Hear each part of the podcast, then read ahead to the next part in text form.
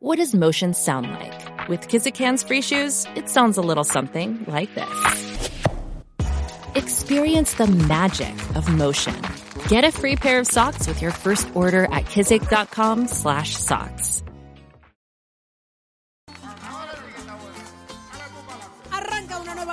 Nación Z por Z93, 93.7 en San Juan, 93.3 en Ponce y 97.5 en Mayagüez. Todo Puerto Rico cubierto del mejor análisis. Señores, ¿están listos? Jorge Suárez, Eddie López, buenos días. Buenos días, Saudi. 7 y 2 de la mañana, señores. Arranca una nueva hora en Nación Z, señores, con el análisis que a ti te gusta a través de tu emisora nacional de la salsa Z93. Señores, listos, prestos y dispuestos porque todo comienza aquí. Una nueva hora de miércoles 6 de diciembre del año 2023. Si todavía tienes la sabanita pegada, levántate que el despertador te está velando y te agarra el tapón, Saudi Rivera.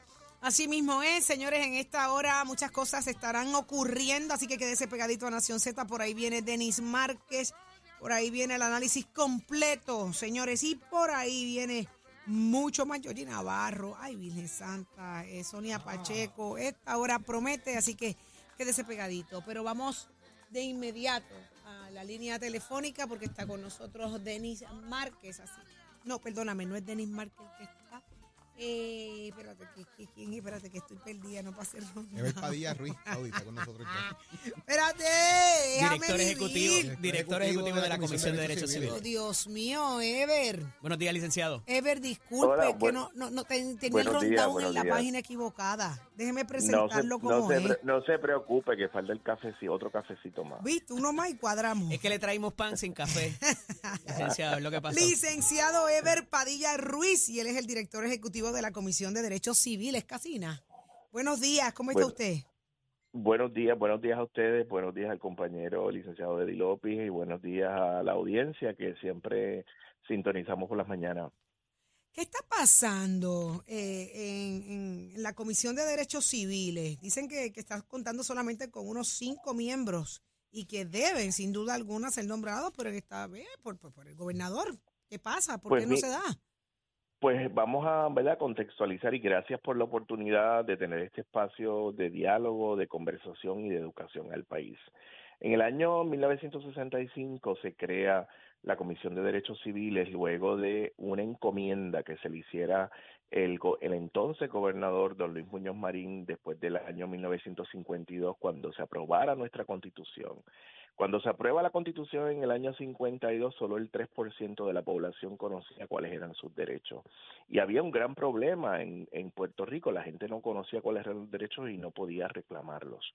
Así las cosas, el entonces gobernador comisionó a un grupo de trabajo entre los que destacaban grandes juristas, inclusive quien di- dirigió ese esfuerzo fue don José Trías Monge, que luego se convierte en el juez presidente del Tribunal Supremo de Puerto Rico, y él le hace una recomendación al entonces gobernador de crear un ente permanente que principalmente se dedicara a la educación, promoción y vindicación de los derechos que tenemos todas las personas.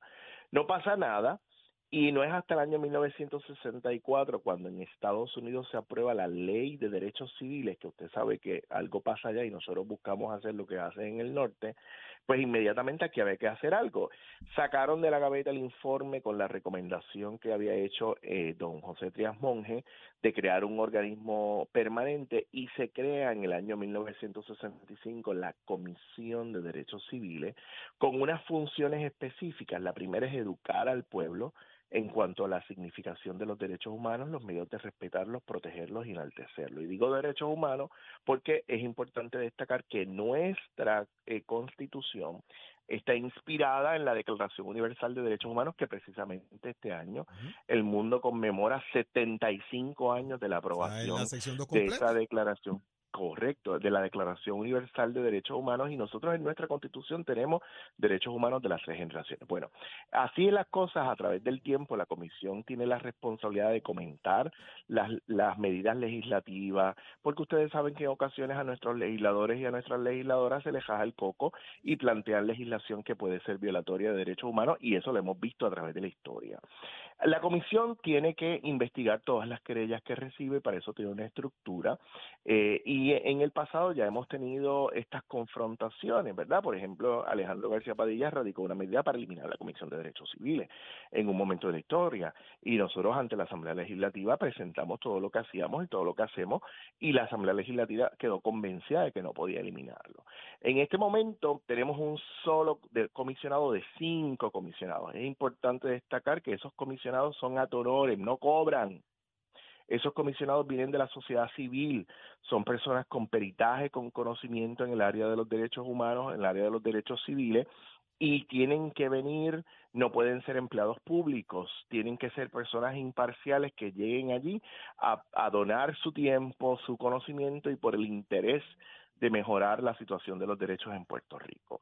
Esa junta de comisionados es equivalente a una junta, un cuerpo rector, y es que quien determina eh, cuáles son las políticas públicas y los pronunciamientos. Y por ahí ha habido información que es confusa. Ah, pues ellos no están haciendo nada. Nosotros todos los días estamos trabajando, estamos desarrollando actividades de educación y promoción de los derechos humanos. Buscamos empoderar a jóvenes, desde niñez temprana hasta personas adultas mayores con relación a todos sus, derechos. Vamos a trabajamos con las escuelas, con instituciones, vamos a las cárceles, hacemos inspecciones, verificamos el estado de todas las poblaciones vulnerabilizadas. Son poblaciones que históricamente han sido marginadas. Sí. ¿Cuál es la importancia de tener todos los comisionados allí a la, a la vez, verdad? Para que puedan tomar sus resoluciones y dictámenes. O sea, ¿cuál es, cuál es la importancia eh, eh, que puede tener eso actualmente, qué hay rezagado quizás o qué asuntos hay que atender eh, que, que tienen esa necesidad inmediata.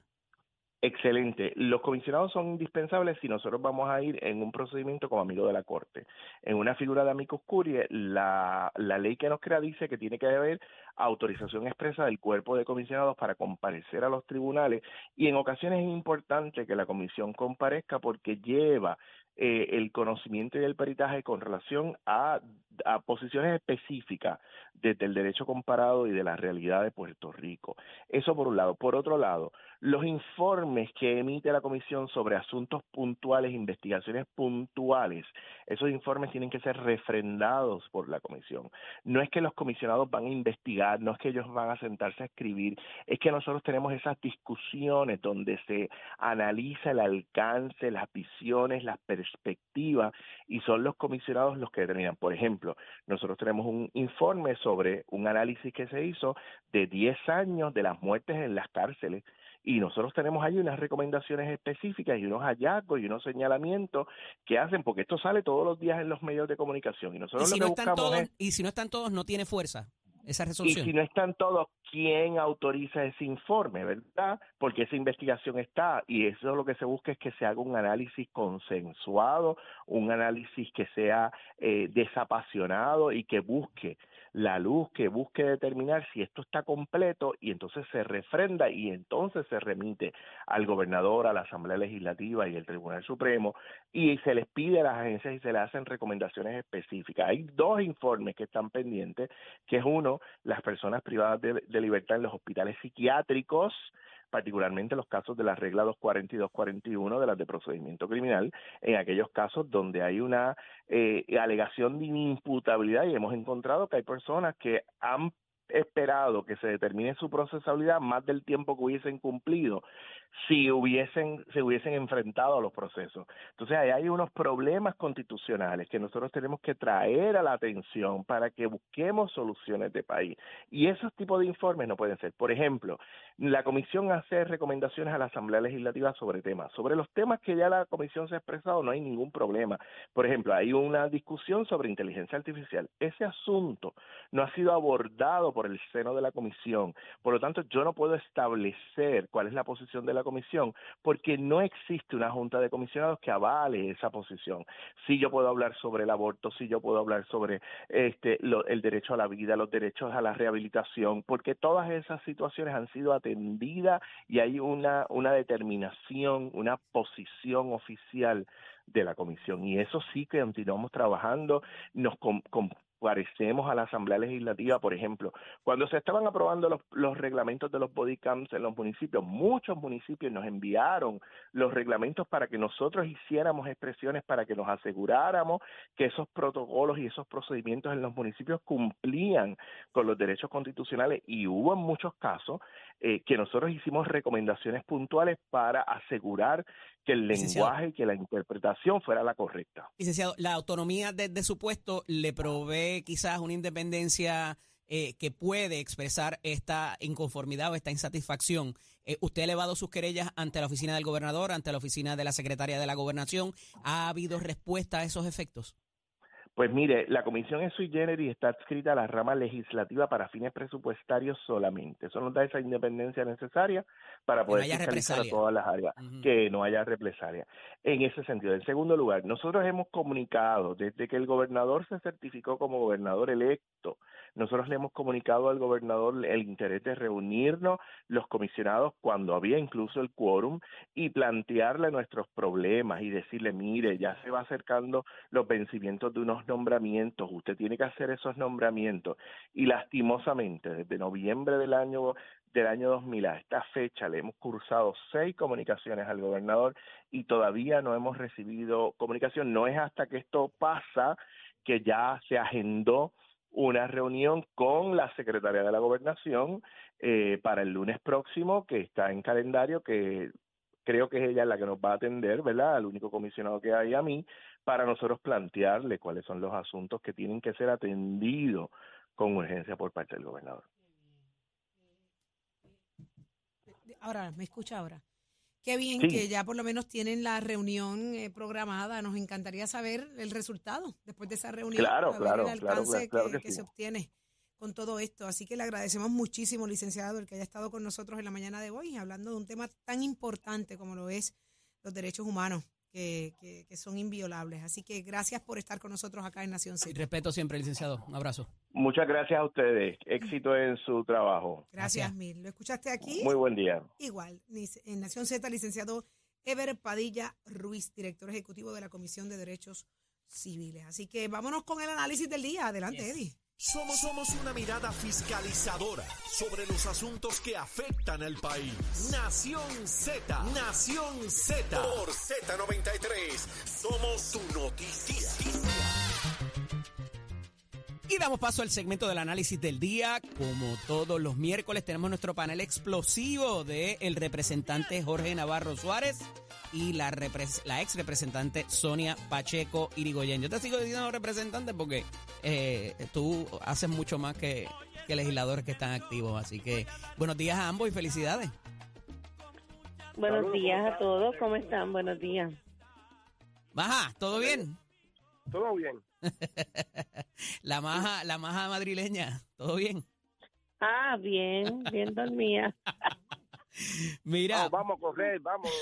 llévatela, llévatela a las caminatas esas, Jordi. Que se- ahorita voy a- arranco a correr, que se vaya conmigo. dale. Muchachos, salimos a comer es lo que vamos a hacer. Esa es buena, se, se perdona, se perdona por estar en Navidad. Mira, avalancha de primarias en el PNP y parece que el Partido, el Partido Popular Democrático va a correr la misma suerte. Se abre la primaria del Senado, habrá primarias en la Cámara también, a pesar de que se anuncia que solo van a escoger cuatro personas para eh, el Senado y la Cámara por acumulación. En el Partido Nuevo Progresista, Georgie, ¿van a hacer lo mismo o cómo va a funcionar por lo menos eso de la acumulación? Y háblame también de las primarias que pudiera haber en los diferentes distritos. En, en el Partido Nuevo Progresista es para coger seis candidatos, como ha sido la tradición. Van con los seis en Cámara, tradicionalmente. Ujú. seis en Cámara y seis en Senado. eh, y, y lo que ocurre siempre en los municipios, que siempre hay primarias, hay en 38 municipios hay primarias este, para la alcaldía y en diferentes distritos representativos, eh, pero es algo rutinario. Cuando nunca hay primarias para la gobernación o cuando no hay, siempre por acumulación hay un- una cantidad grande de, de- candidatos. Este, y estamos preparados para eso, nos vimos a Vanessa Santo Domingo que estamos listos. De hecho, las candidaturas cierran en diciembre 31. Puede ser que suba otro candidato o diferentes candidatos dependiendo de lo que suceda. Los alcaldes tardan más en radicar porque son los alcaldes y los asambleístas que tienen que llevar toda la documentación.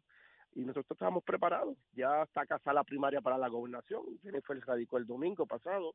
y para la comisaría residente y estamos listos ya para lo que ha sido tradicionalmente primarias en diferentes pueblos, eh, eh, puestos electivos, pero a ver, de la gobernación es que más atrae y que va a ser una primaria que va a ir mucha gente a votar en, el caso nuestro. Eh, Sonia, a esos efectos, en el Partido Popular Democrático, las primarias no siempre han sido eh, miel sobre hojuelas y ha causado este tipo de controversias que no se subsanan de camino a la elección general. ¿Temes que esto pueda pasar o quizás se ha madurado dentro de la colectividad para que esto no pase y no se repita lo que pasó con Carmen Yulín, Eduardo Batia y Charlie Delgado en el pasado ciclo electoral? Bueno, yo no sé si llamarle la palabra madurez, pero sí ve, creo que en, en esta ocasión no estoy viendo la misma efervescencia que había en el 2020. Eh, claro, ¿por qué? Porque ¿Efervescencia o controversia? No, efervescencia. En el sentido de que eh, veo dos candidatos que van a jalar cada cual para su para su verdad sus huestes y como tal pero no esa pelea y esa controversia y esa efervescencia que había a raíz de, de, los problemas que traía Carmen Yulín porque Carmen Yulín es controversial en todo. Entonces hacía que los otros grupos pues se movieran hicieran otras cosas. Yo yo creo que todavía es, muy temprano. Yo diría que para más o menos marzo sería una buena evaluación de cómo se está viendo, cómo se está segregando los grupos, porque esto al final se quedarán en planchas unos para aquí, otros para allá. Y en el caso de las candidaturas por acumulación en cada uno de los cuerpos, pues eh, he visto que hay pocos candidatos buenos, pero pocos. Este, y entonces hay algo que me está preocupando como mujer, eh, me preocupa la poca cantidad de mujeres que quieren aspirar a la acumulación. Lo estaba diciendo Jorge eh, ahorita. y, sí, y entonces, ¿qué pasa? Que eh, sí escuché que Brenda López de Arrara este, aspirará a, al Senado, este volviendo ¿verdad? ahora a aspirar a la posición que ella por poco, ¿verdad? E, ella aspiró el, 2020 este conmigo y que pues ella fue la que salió dentro de la primaria. Y entonces lo que sí yo creo que que vamos a estar viendo como unas tendencias totalmente distintas en los dos partidos. Muchos candidatos, eh, mucha mucha eh, gente nueva, jóvenes y muchas caras nuevas, que eso en parte es bueno, pero también la experiencia siempre es importante. Así es. Mira, eh, otra otra cosa que quería discutir con, usted, con ustedes, este, este asunto de los encendidos navideños. Eh, hoy eh, en una de las portadas, ¿verdad? Una de las de, la, de los partes de prensa en uno de los periódicos trasciende que si son un gasto o una inversión. Y esto eh, pudiera tomarse también dentro de, las, de los festivales que se hacen en los municipios, del asunto también de las fiestas patronales o las fiestas de pueblo como le llaman ahora, porque no necesariamente se celebran en el Día del Santo Patrón del pueblo, eh, pero trae esa controversia de cara también a que los alcaldes se quejan de que les han reducido su fondo, de que no cuentan con las mismas partidas y entonces eh, tenemos que verlo también dentro del desarrollo económico de estos pueblos, que es el pulmón, muchas veces este tipo de festivales y celebraciones eh, que pudieran proveer, ¿verdad?, para los, los, los negocios del pueblo esto tan, este, este oxígeno tan necesario, Georgie.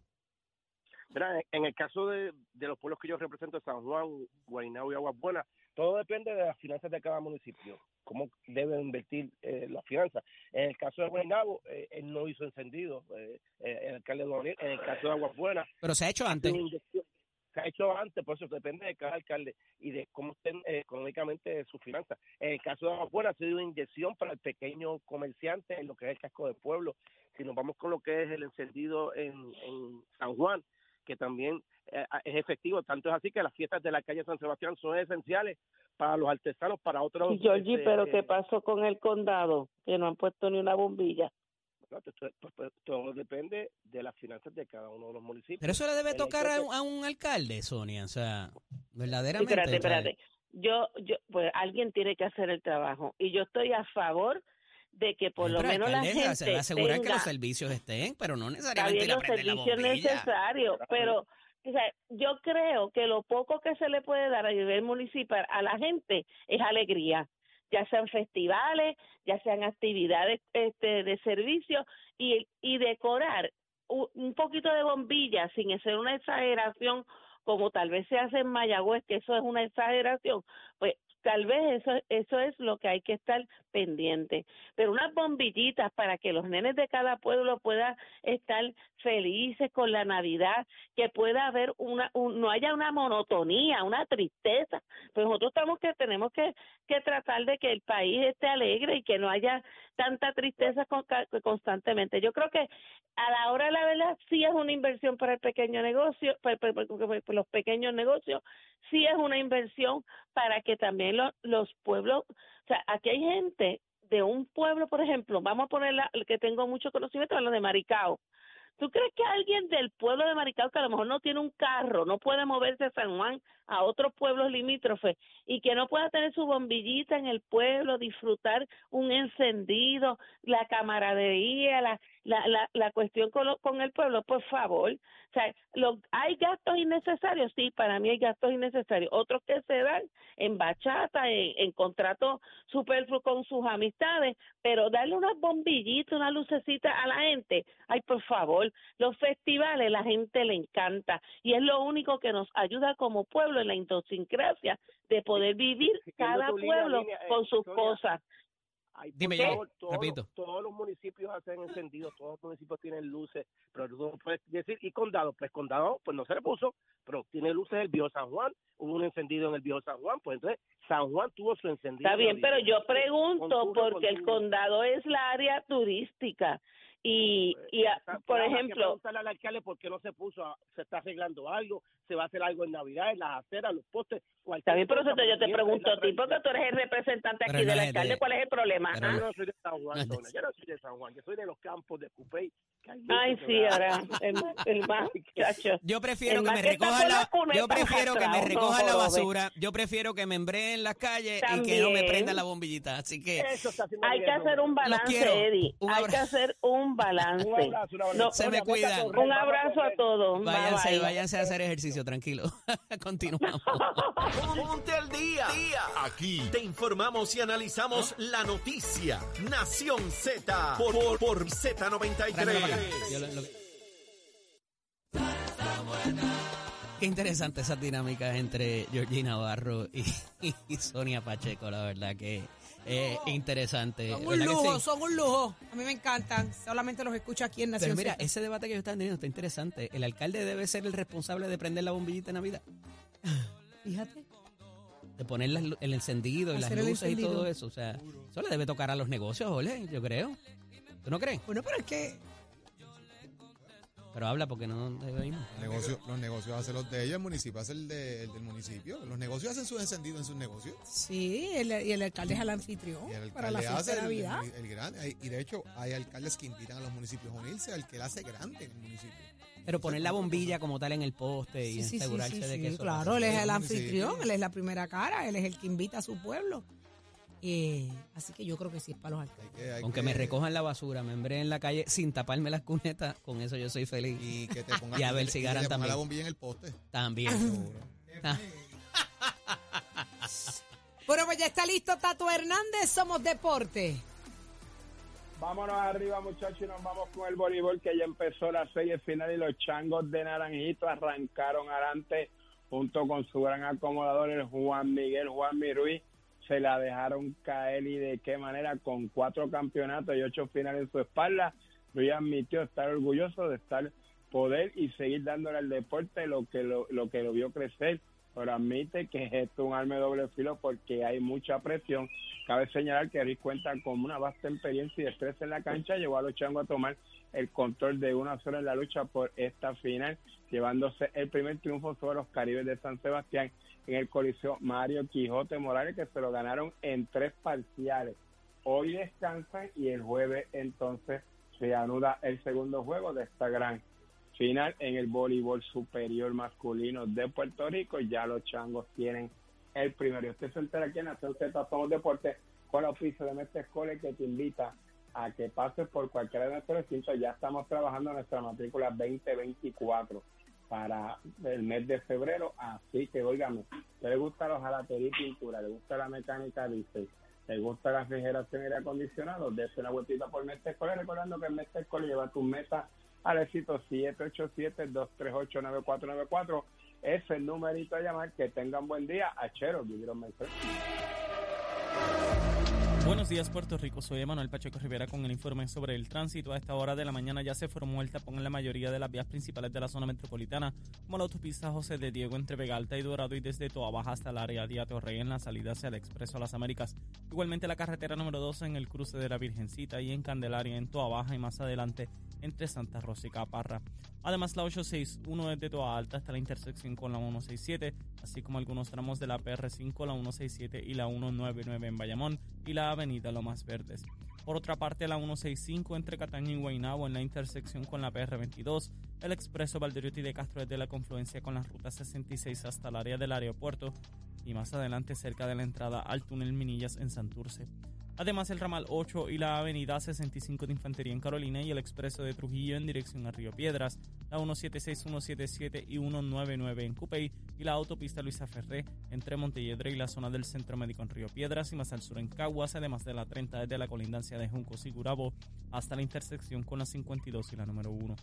Hasta aquí el tránsito, ahora pasamos al informe del tiempo. Para hoy miércoles 6 de diciembre, el Servicio Nacional de Meteorología pronostica para todo el archipiélago un día principalmente ventoso, soleado y cálido. Sin embargo, se esperan algunos aguaceros pasajeros para la región este y algunos chubascos en la tarde para la región sur. Hoy los vientos se mantienen generalmente del este-sureste de 6 a 12 millas por hora, con algunas ráfagas de sobre 20 millas por hora, y las temperaturas máximas estarán en los altos 70 grados en las zonas montañosas los medios altos 80 grados en las zonas urbanas y costeras. Hasta aquí el tiempo les informó Emanuel Pacheco Rivera. Yo les espero en mi próxima intervención aquí en Nación Z, que usted sintoniza a través de la emisora nacional de las salsas Z93. Próximo, no te despegues de Nación Z. Próximo. Por ahí viene Denis Márquez, representante del Partido Independentista puertorriqueño, y solo lo escuchas aquí en Nación Z por Z93. Una parranda